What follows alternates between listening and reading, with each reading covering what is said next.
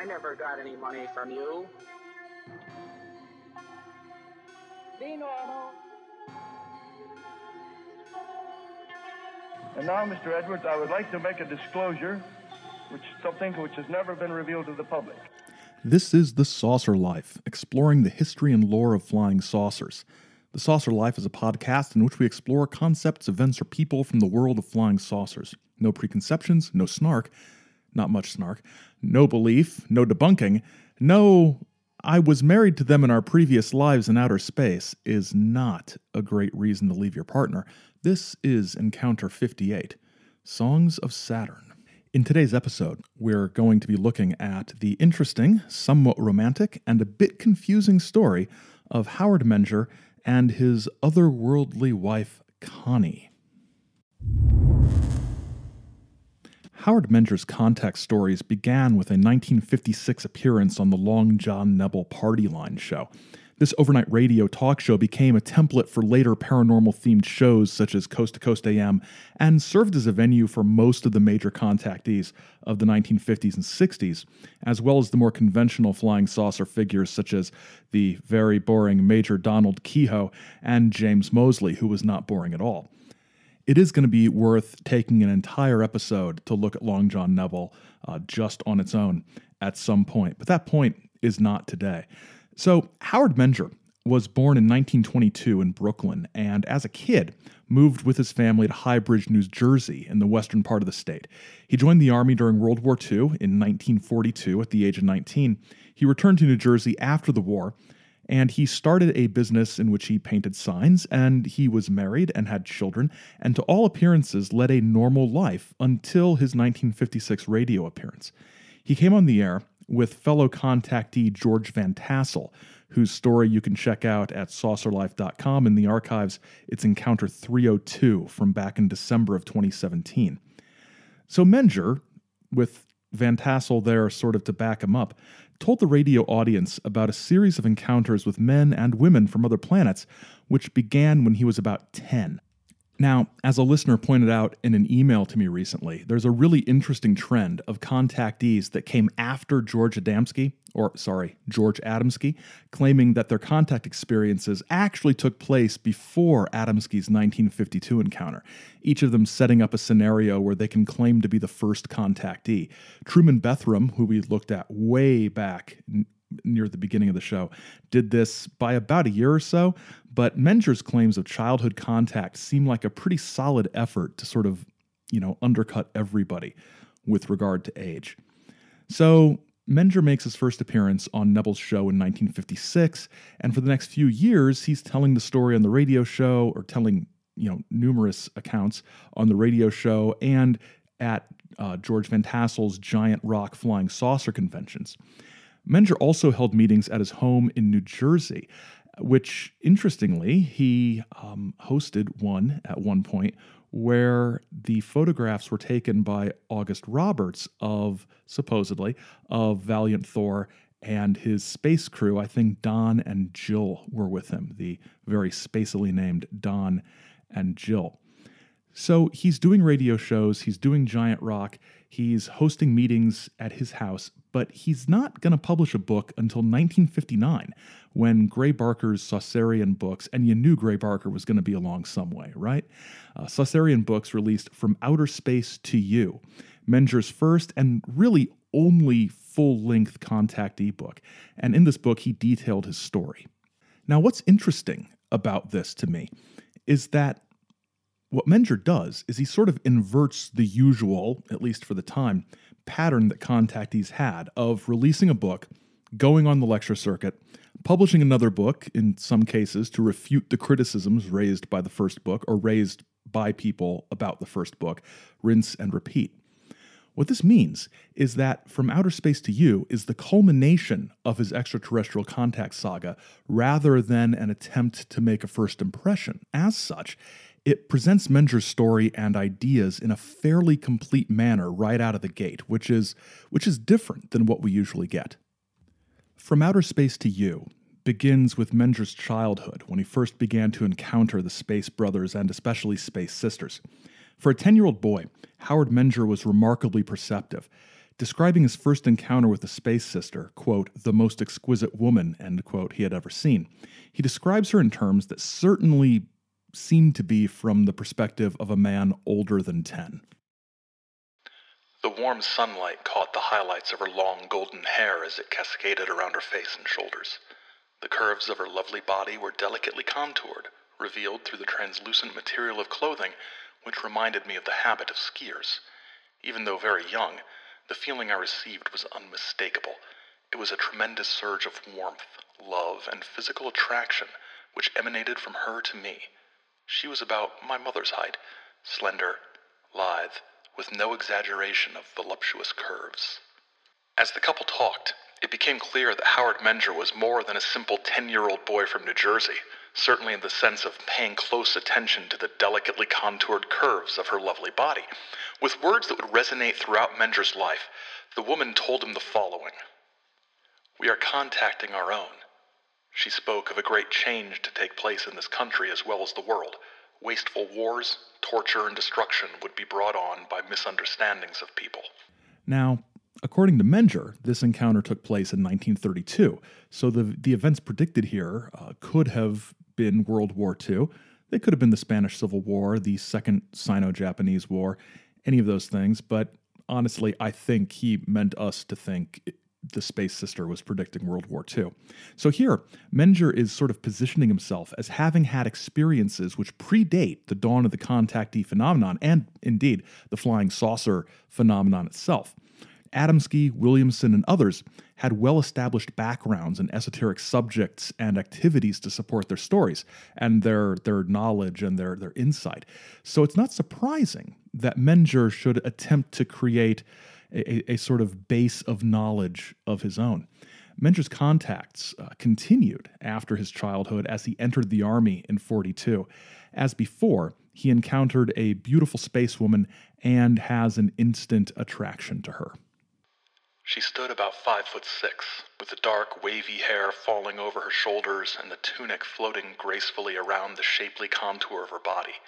I stopped in my tracks, staring at her in uncontrolled admiration. I was filled with awe and humility, but not without a strong physical attraction one finds impossible to allay when in the presence of these women. Howard Menger needed several showers, cold showers, ice cold showers. But seriously, though, well, not seriously, but you know, seriously, as we've seen from the story of Truman Bethurum, the presence of beautiful space women was not unheard of. Menger's descriptions of these women move beyond Bethurum's almost schoolboy style crush that he had on Aura Rhanes. Menger's narrative carries a much stronger sensual undertone than Bethurum's.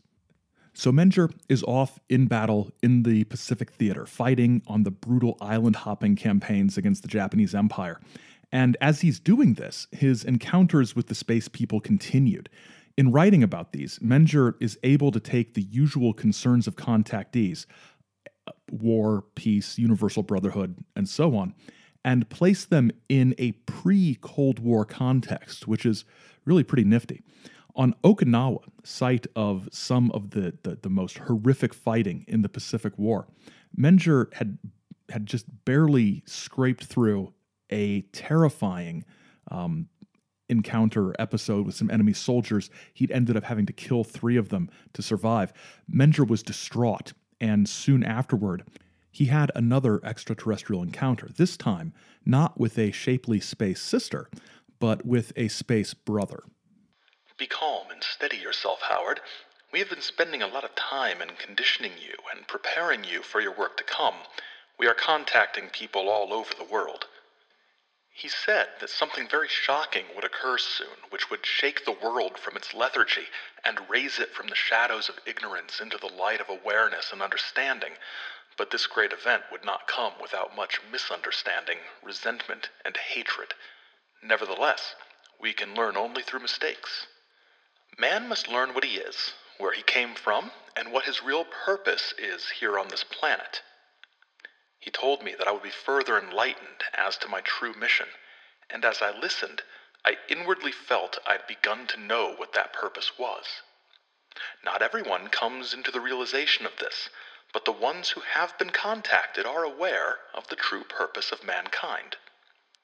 He moved as if he were rising, then paused. I have almost forgotten, Howard, that you are likely very curious about many things. More about us, for instance. You're free to ask, you know. Certain things we cannot reveal to you at this time, but I'll do my best to answer your questions. Relaxing a bit, I put to him some of the questions I was almost afraid to ask earlier. He was from the planet Venus, he replied to my most eager question. But how do you come here? In a ship. A ship unlike anything you have ever dreamed of. The force will be difficult and probably impossible for you to understand. It's an electromagnetic force, not unlike the force which holds planets, suns, and even entire galaxies in their orbits. This force is a natural law which has been given to us by our infinite Creator to be used for good purposes.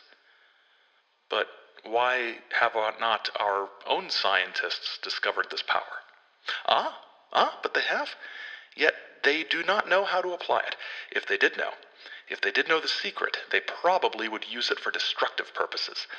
Until they are ready to utilize it for peaceful ends, our infinite Creator will prevent their understanding it. We talked for what seemed to be but a short time. Later, I realized it had been more than an hour. Finally, he arose. We must end this discussion, and I will say goodbye to you, my friend. Will I see you again? No, no, no. I'm afraid I'm done with you, and I'm sorry, because I like you. But you will meet others who will continue this instruction. Your contacts will become more frequent back in the States. We have much work to do on your planet among your people, and we must do it quickly while there is still a planet and people to work with. He turned to leave, then halted and addressed me once again. You will wonder what I meant by that last remark about danger to your planet. Very shortly, you will know to what I referred.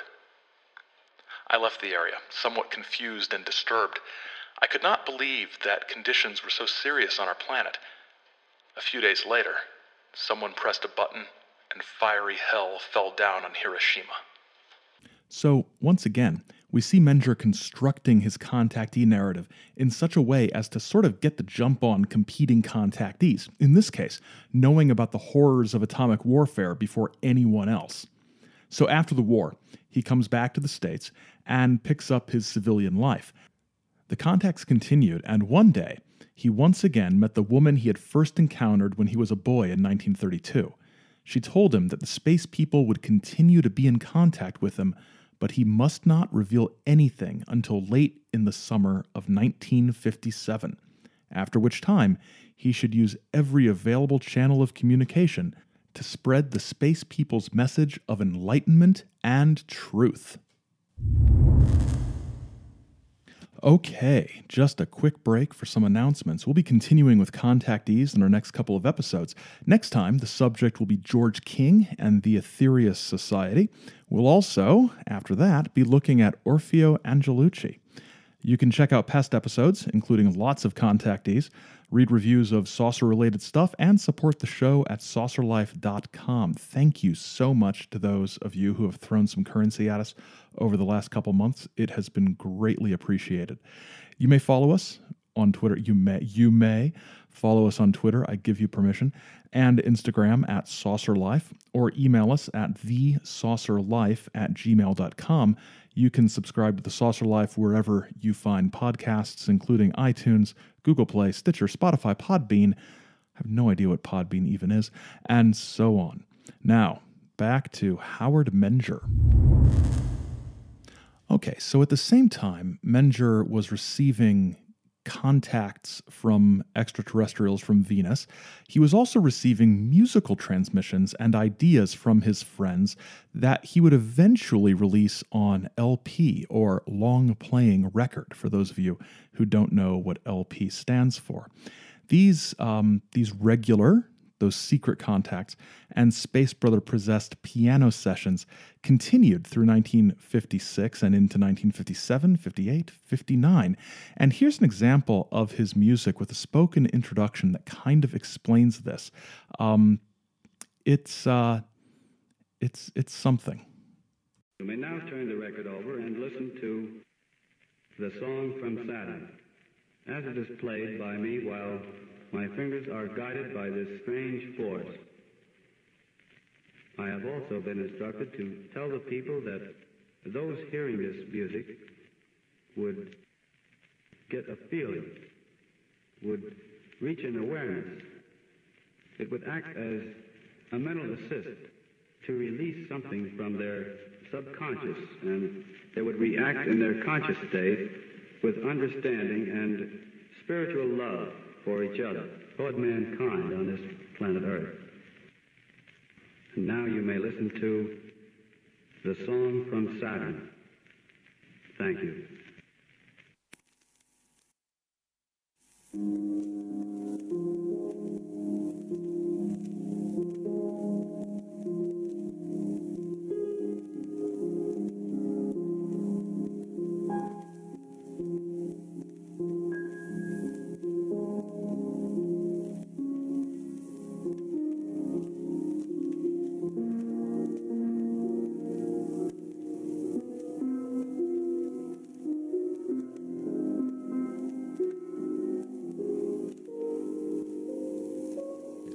And that's how you lose half the audience in less than a minute and a half. Uh, it goes on like that for another 16 minutes or so. I was going to say it's a great album that belongs in every record collection, but I'm not going to say that because it's a lie.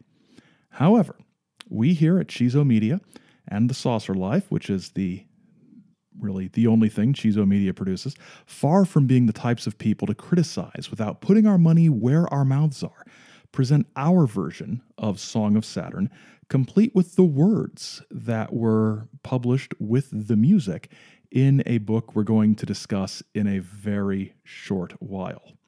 This is Song of Saturn, and here we go. Soulful love inspires ascension. A song of Saturn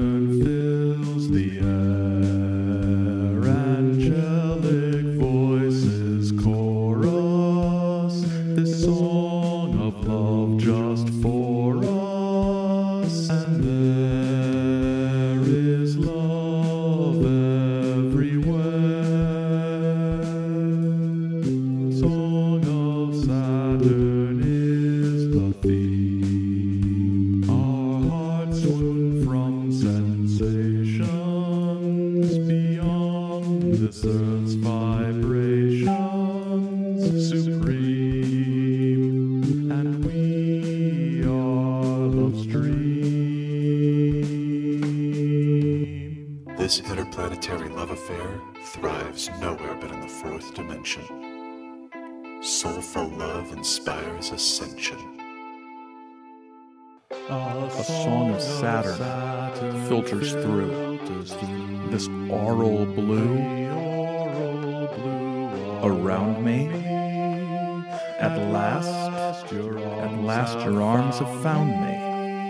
And this is eternal, eternal bliss.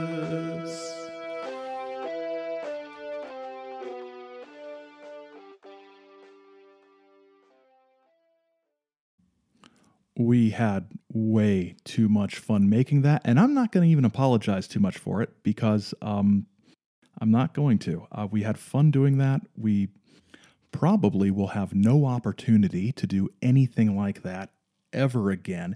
So we thought we'd take advantage of the fact that there was a Flying Saucer song that had been printed with music and words in a book that I had access to, and that I had my people who were willing to um, semi anonymously put themselves on the record in order to make this massive, massive hit. If anything else, um, I've provided all of you with an exact moment to point to where this show just jumps the shark and starts going downhill.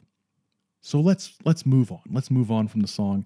The song was great, but there's more to look at. So, October 1956. Howard Menger meets George Van Tassel, and as a result of their meeting and subsequent appearance on Long John Nebel's radio show, Menger's story breaks a bit earlier than the space people recommended. there is no mention of whether or not really this, um, you know, had a negative effect. But Menger made a number of public appearances and, as I said before, lectured privately in his home. And it was at one of these meetings that he met a woman he called Marla.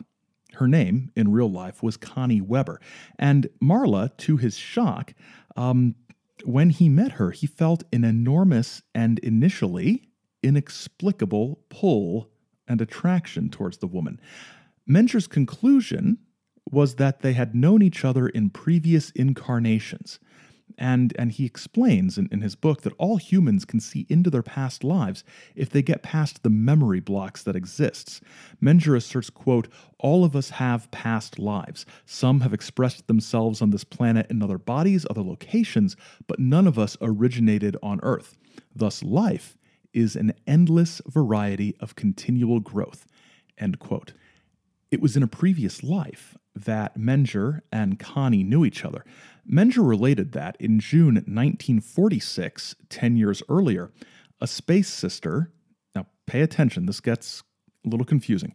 A space sister had told him that he would meet her sister from Venus, who had incarnated into the body of a New Jersey woman, and that this sister would, quote, work with him for the rest of his life.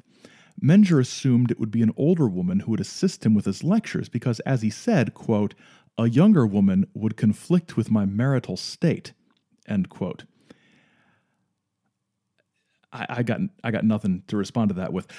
The description of their relationship's history is a bit lengthy, but interesting. Since I had first looked at her, my memory veil had been lifting. I knew I had known her before and had loved her, and that we were meant to be one. While this was a happy revelation, it was also tragic, for I was already married. I was in a state of confusion, divided between fond anticipation and sorrowful foreboding of what would occur in my family life. But after the first meeting, Marla and I were irresistibly drawn to each other, and though both of us tried to fight off the predicted outcome, we were caught up in the overwhelming remembrance of a long ago promise to each other. I do not remember all my life as a Saturnian, but I remember being part of a family with parents, brothers, and sisters. I was a spiritual teacher who instructed the young. I had at my disposal a spacecraft, which I used for traveling to different planets for the purpose of both teaching and gaining knowledge. I taught many subjects, including the positive use of telepathic projection and the study of God's universal laws. As such a teacher, I was known as one of the sons of Naro, Sol do Nero, a teacher of light who came from a region close to the sun which was called uh, which is called Nero. On one of my trips to Sol Donero, I stopped off on Venus, and it was there I met Marla for the first time. Tall, lithe, with long blonde wavy hair cascading around her shoulders, Marla with her gold green eyes presented a picture far more beautiful than a storybook princess. We fell in love at once. As a Saturnian, I was very tall, much broader than I am now, yet there's a similarity in appearance. That is why this earth body was chosen. And not only is there a similarity, but sometimes I actually do become the Saturnian in height, size, and powers. Our love on Venus was intense and overpowering, but it was fated we should not stay together, since I knew I must travel to Earth and complete a mission which had been outlined from the day of my birth on that planet. I remember clearly now the day I left her. Both of us pretended to be very brave about it. Marla made little jokes and tried to laugh musically, but she found it hard to choke back the tears which crept into her laughter. As I turned to look upon her for the last time, I made a promise to her. Some day, somewhere, I would find her again. Menger also told the story of how he came to be reborn into the body of an earthling. When I arrived at the portals of Earth, a one year old boy by the name of Howard Menger had just died. The dead body was rushed to a Lutheran church to be baptized and prayed over. I, Sol Donaro, watched and communicated with the soul leaving the little body. By consent and free will and mutual agreement, I then entered the body. While the relatives prayed, the little boy miraculously came back to life. It seems strange, but I can remember the consciousness of the original soul and parts of its past which was already impressed on the subconscious of the infant as soul record, as well as the partial recall of the soul do Nero soul. As Sol Donero, I can vaguely remember being inside a craft as it hovered in the Earth's atmosphere, then losing the sense of my surroundings and becoming as light. As this blob of light, I entered the Earth body. As my memory of the soul, Sol Donaro, became more pronounced through the contacts with extraterrestrials, I began to operate less on the original subconscious record of the original soul, and more and more on the Saturnian. Basically, alien light blob invades dying boy and takes over his soul. That's really what I get from this. Although, yeah, no snark. I know, no snark, right?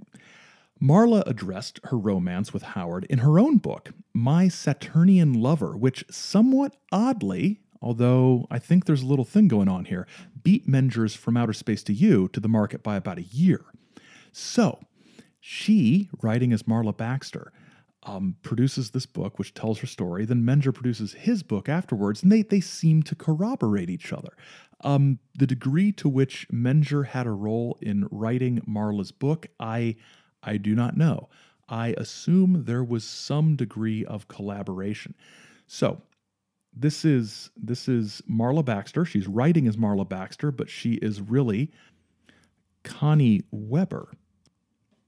But writing as Marla Baxter, she presents a fictionalized version, or a true account of the extraterrestrial version, of the romance between her and Menger, who is named as Alyn, spelled A L Y N, in the book.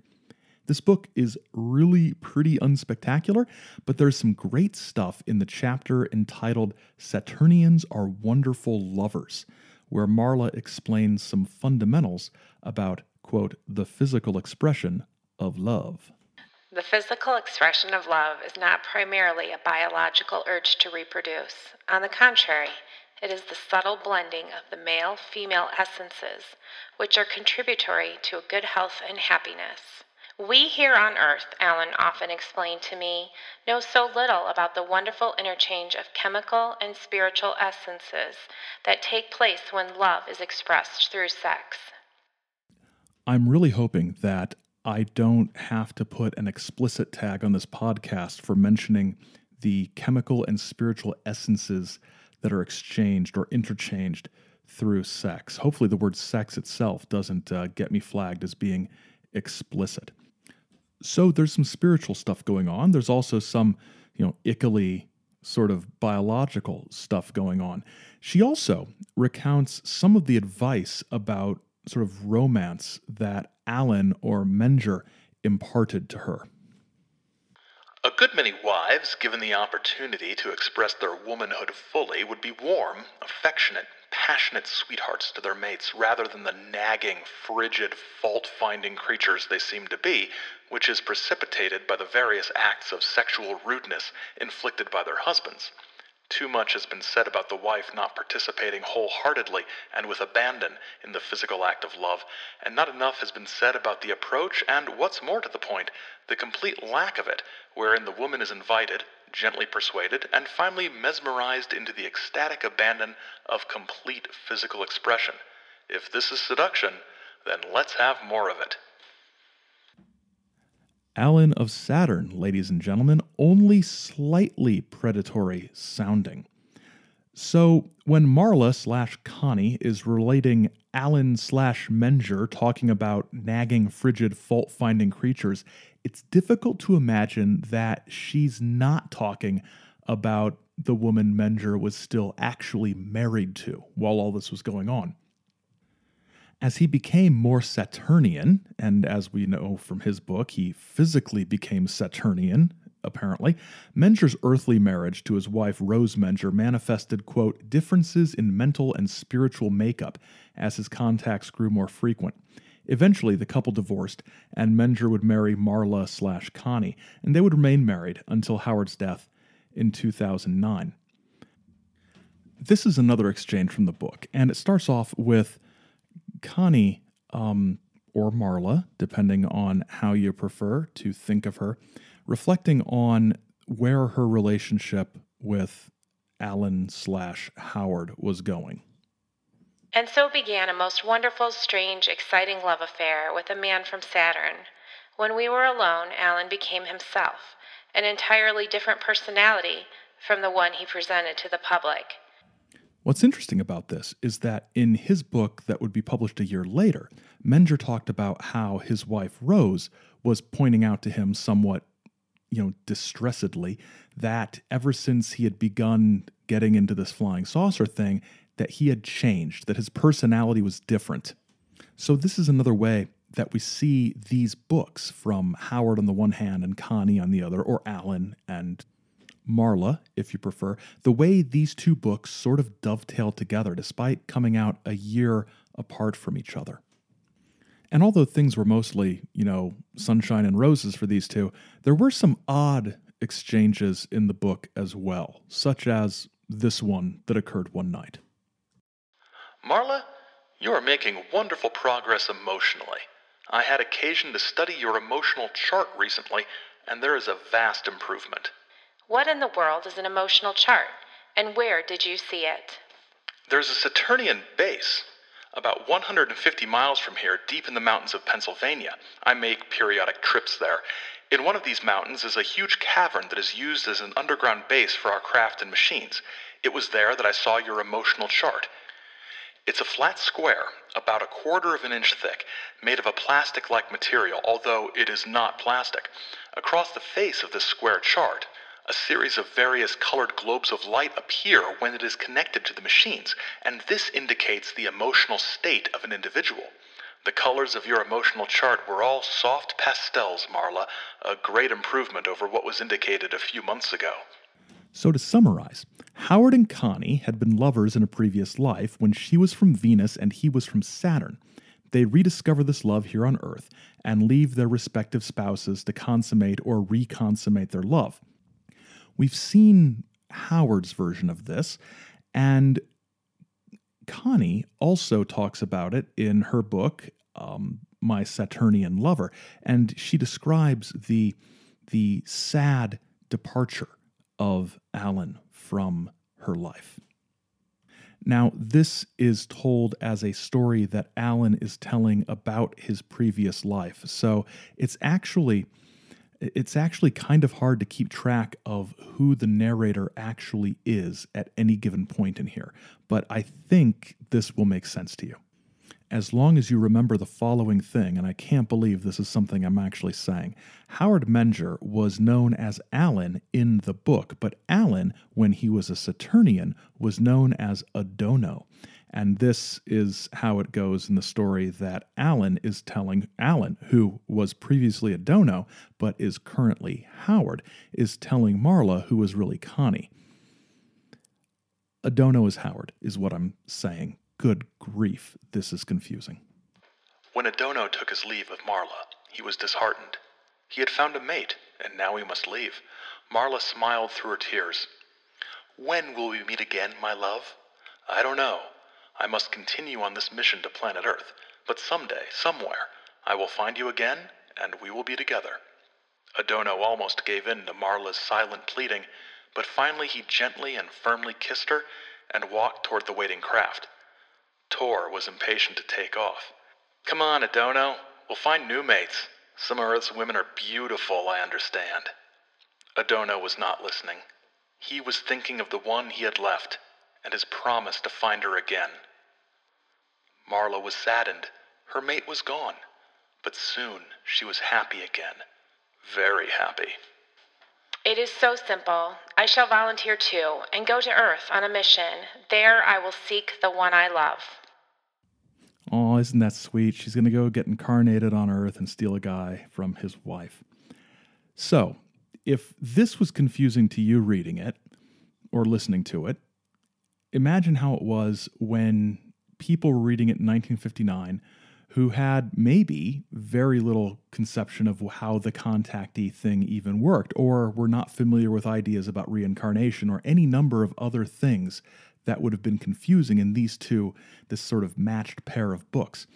Even TV's Jackie Gleason was confused. Here's a clip of Gleason and Gray Barker talking about it on Long John Nebel's radio show from November 16th, 1959. I've cleaned up the sound as best I can, but you may need to listen carefully. I, I know that uh, all One of of the questions I wanted to ask John You go ahead, Jack, please. was, uh, I wonder what it does to Howard Menger's ego to uh, realize that he is married to a woman who was married to a Superman before he married her. Well, uh, Marla Baxter, it's, it's a pen name. That's a pen name. Uh, doesn't claim to be a woman from another planet. No, that she was in love with a Saturnian uh, man, so she said. Well, that was Howard Menger in another incarnation on It planet was? Venus. Beat Yes. that, Jackie. Fight that. We have to understand these Isn't it strange that a man with such a background ends up on this earth painting signs on oilcloth?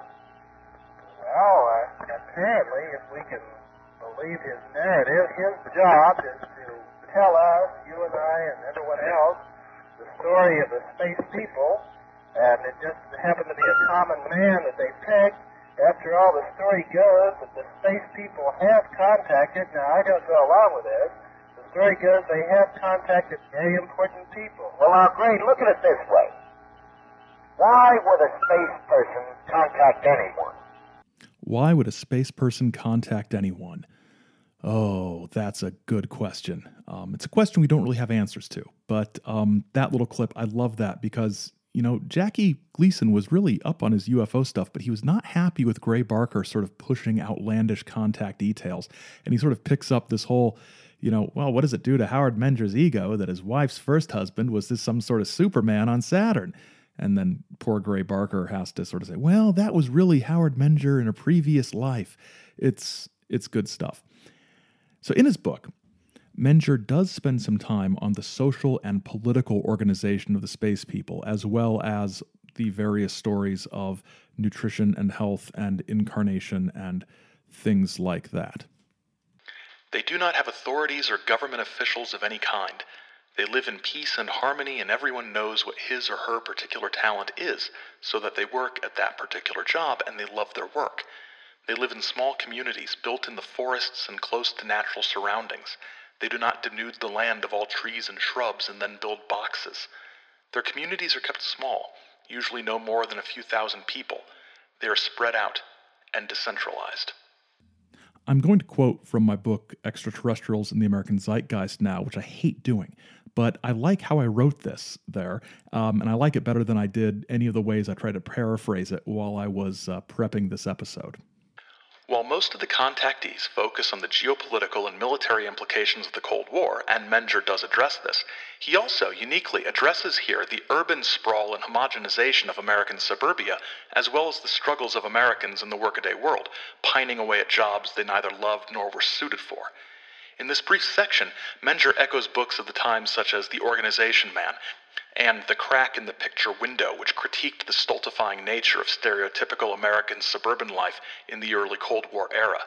Menger also devoted about a quarter of From Outer Space to You to the subject of nutrition, a trenchant topic in that age of increasingly processed foods and the emergence of the TV dinner. Unusually for the contactees of the 50s and 60s, Menger more or less recanted his story barely a year after From Outer Space to You was published. In 1960, he appeared on television with Long John Nebel, and in his 1961 book, The Way Out World, which I heavily recommend, Nebel describes the event in the following way. Howard Menger said nothing and unsaid most of what he had originally claimed. The show was a disaster. The show was sensational, all depending on your point of view. Where he had once sworn that he had seen flying saucers, he now felt that he had some vague impression that he might have, on some half remembered occasion, possibly viewed some airborne object. Maybe. Where he had formerly stated that he had been to the moon, he now suggested that this had most likely been a mental impression of the other side of his consciousness. In other words, Howard Menger backed up and backed up until he fell into a pit of utter confusion and finally sank forever into the waters of obscurity. Menger continued to work on free energy devices through the end of his life, but never again wove the elaborate contact details that won him notoriety in the first place. Now, I say more or less recanted because Menger had a number of stories about this. In a book called The High Bridge Incident, um, which combined both of the Menger's previous books with some updated information, the Mengers attempted to set out exactly what they believed, and Howard explained things this way. Years ago, on a TV program, when I first voiced my opinion that the people I met and talked with from the craft might not be extraterrestrial, it was thought that I had recanted. However, they, the aliens, said they had just come from the planet we call Venus or Mars. It is my opinion that these space travelers may have bypassed or visited other planets as we are planning, but were not native to those planets any more than our astronauts are native to the moon. He also explained that his original stories were part of an Army experiment to examine public response to extraterrestrial life and contact, but offered no actual evidence for this. He and Connie would appear on documentaries from time to time, as we saw in Encounter 48, where we looked at the documentary Farewell Good Brothers, which featured Howard and Connie Menger fairly, uh, fairly extensively, talking about the Greys, talking about fights with with government cover up agents and, and talking very vaguely about how maybe their grandchildren or great grandchildren would know the truth about space travel and, and space visitors. None of it sounds like anything we heard from what they wrote and said back in the 1950s. Regardless of the twists and turns that the Mengers' lives and stories took, they did have a long and happy life together from all accounts. Howard died in 2009 at the age of 87, and Connie in 2017. They were married over 50 years. Not bad for a relationship that started on another planet. There are some links to some Menger related materials in the show notes, including some of his music, so check that out. A Song of Saturn had lyrics by G.H. Van Doren and music by Howard Menger and was arranged, produced, recorded, and brutalized by the Chizo Media Radiophonic Workshop, including uh, me and Nelson Sinat and Roberta Evangeline Straith. The Saucer Life Encounter 55 did feature Roberta Evangeline Straith as the voice of Marla Baxter and is a reproduction of Chizo Media LLC. Chizo Media, working for the good of mankind along the lines of truth. Till next time, keep watching the skies, because the skies are watching you.